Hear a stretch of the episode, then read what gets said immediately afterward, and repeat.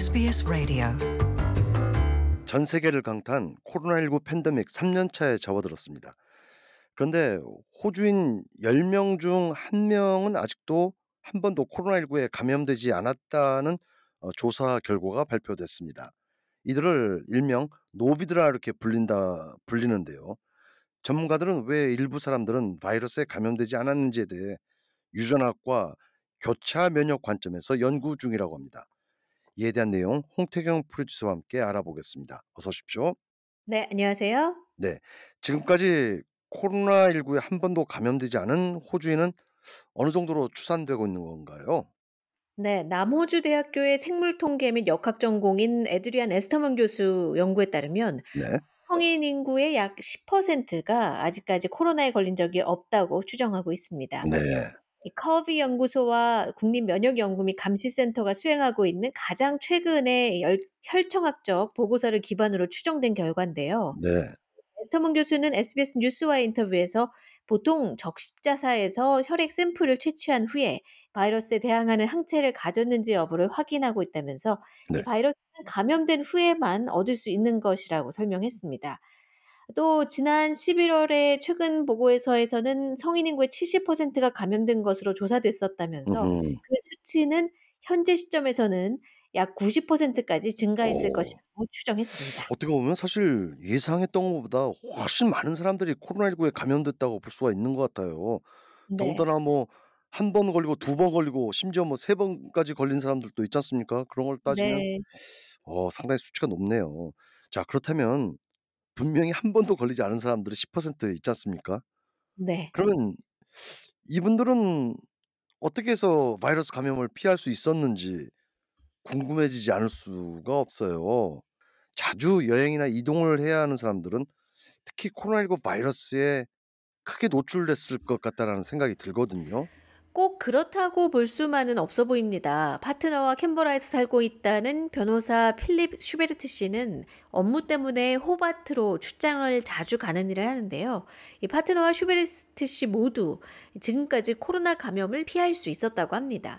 이 슈베르트 씨는 코로나 규제가 시행될 당시에 모든 규제를 준수했지만 이 규제가 사라진 후에는 다른 사람들과 마찬가지로 마스크와 작별을 고하고 최근에는 다시 사교 모임에도 참석하기를 즐기고 있다고 하는데요.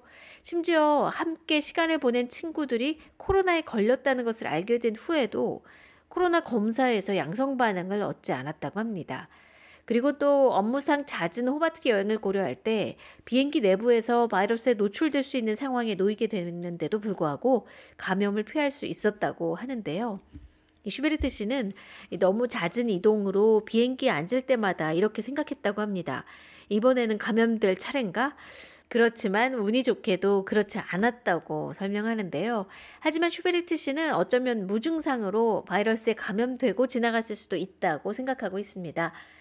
다른 Novid족들과 마찬가지로 슈베르트 씨는 백신 접종을 완료했지만 자신이 바이러스에 감염되지 않은 것은 아마도 순전히 이 행운 때문이 아니었을까 생각하고 있습니다.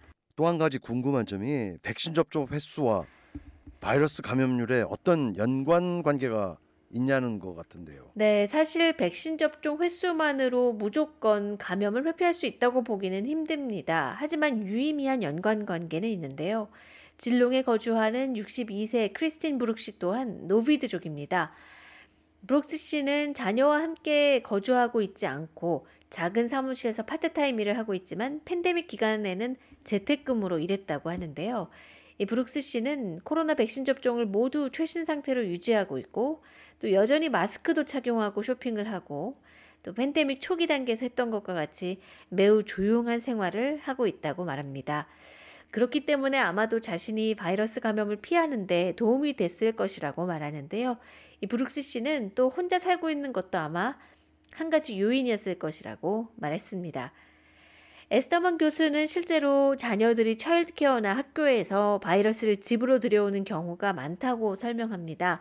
안타깝게도 자녀들로부터 감염되는 사람이 많을 것이라고 에스터만 교수는 설명했습니다.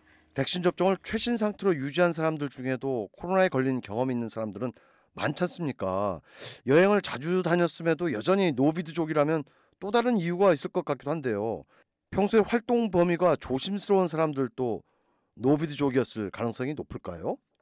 네, 멜버른에 거주하는 샤키라 후세인 씨는 자신이 가는 장소나 만나는 사람, 또 지내는 환경 여건 등 매우 조심하는 정- 성향을 갖고 있습니다. 다발성 경화증을 앓고 있기 때문에 기저질환 보유자로서 코로나 바이러스에 감염될 경우 심각한 질병에 걸릴 위험이 더 높기 때문인데요. 50대의 나이인 후세인 씨는 몇 해 전에 자신의 면역 체계를 약화시키는 강도 높은 치료를 받은 후에 코로나가 호주에 상륙하기 몇 달 전부터 이미 반격리 상태였다고 합니다. 2020년은 자신이 다시 세상으로 나가서 활동할 수 있는 해가 될 것이다. 이렇게 생각했다는 후세인 씨는 이 코로나 이후 스스로 강제 격리에 들어가면서 이와 같은 상황을 2023년까지 계속했습니다. 일종의 우선순위를 갖고 있다고 하는데요. 조금 까다롭게 들릴 수도 있겠지만 이 자신이 누구를 신경 써야 하는지, 또 야외에서 누구를 만나는지, 그리고 또 누가 자신을 충분히 신경 써주는지, 또 나의 건강을 충분히 신- 생각해주는 사람이라고 느껴지는 사람이 누구인지 등 우선순위를 갖고 있다고 후세인 씨는 설명했습니다. 활동에 각별히 조심하는 것이 이렇게 코로나 감염을 피하는 데 큰 역할을 했다고 믿고는 있지만 자신보다 훨씬 더 조심해온 다른 사람들도 바이러스에 감염된 것으로 알고 있다고 후세인 씨는 말하는데요.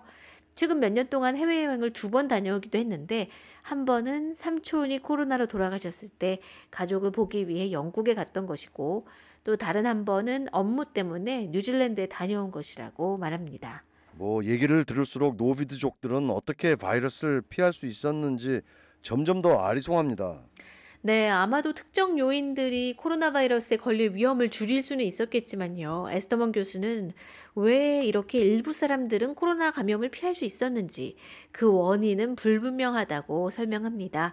에스터먼 교수는 유전학적인 요인이 작용할 수도 있다고 말하는데요.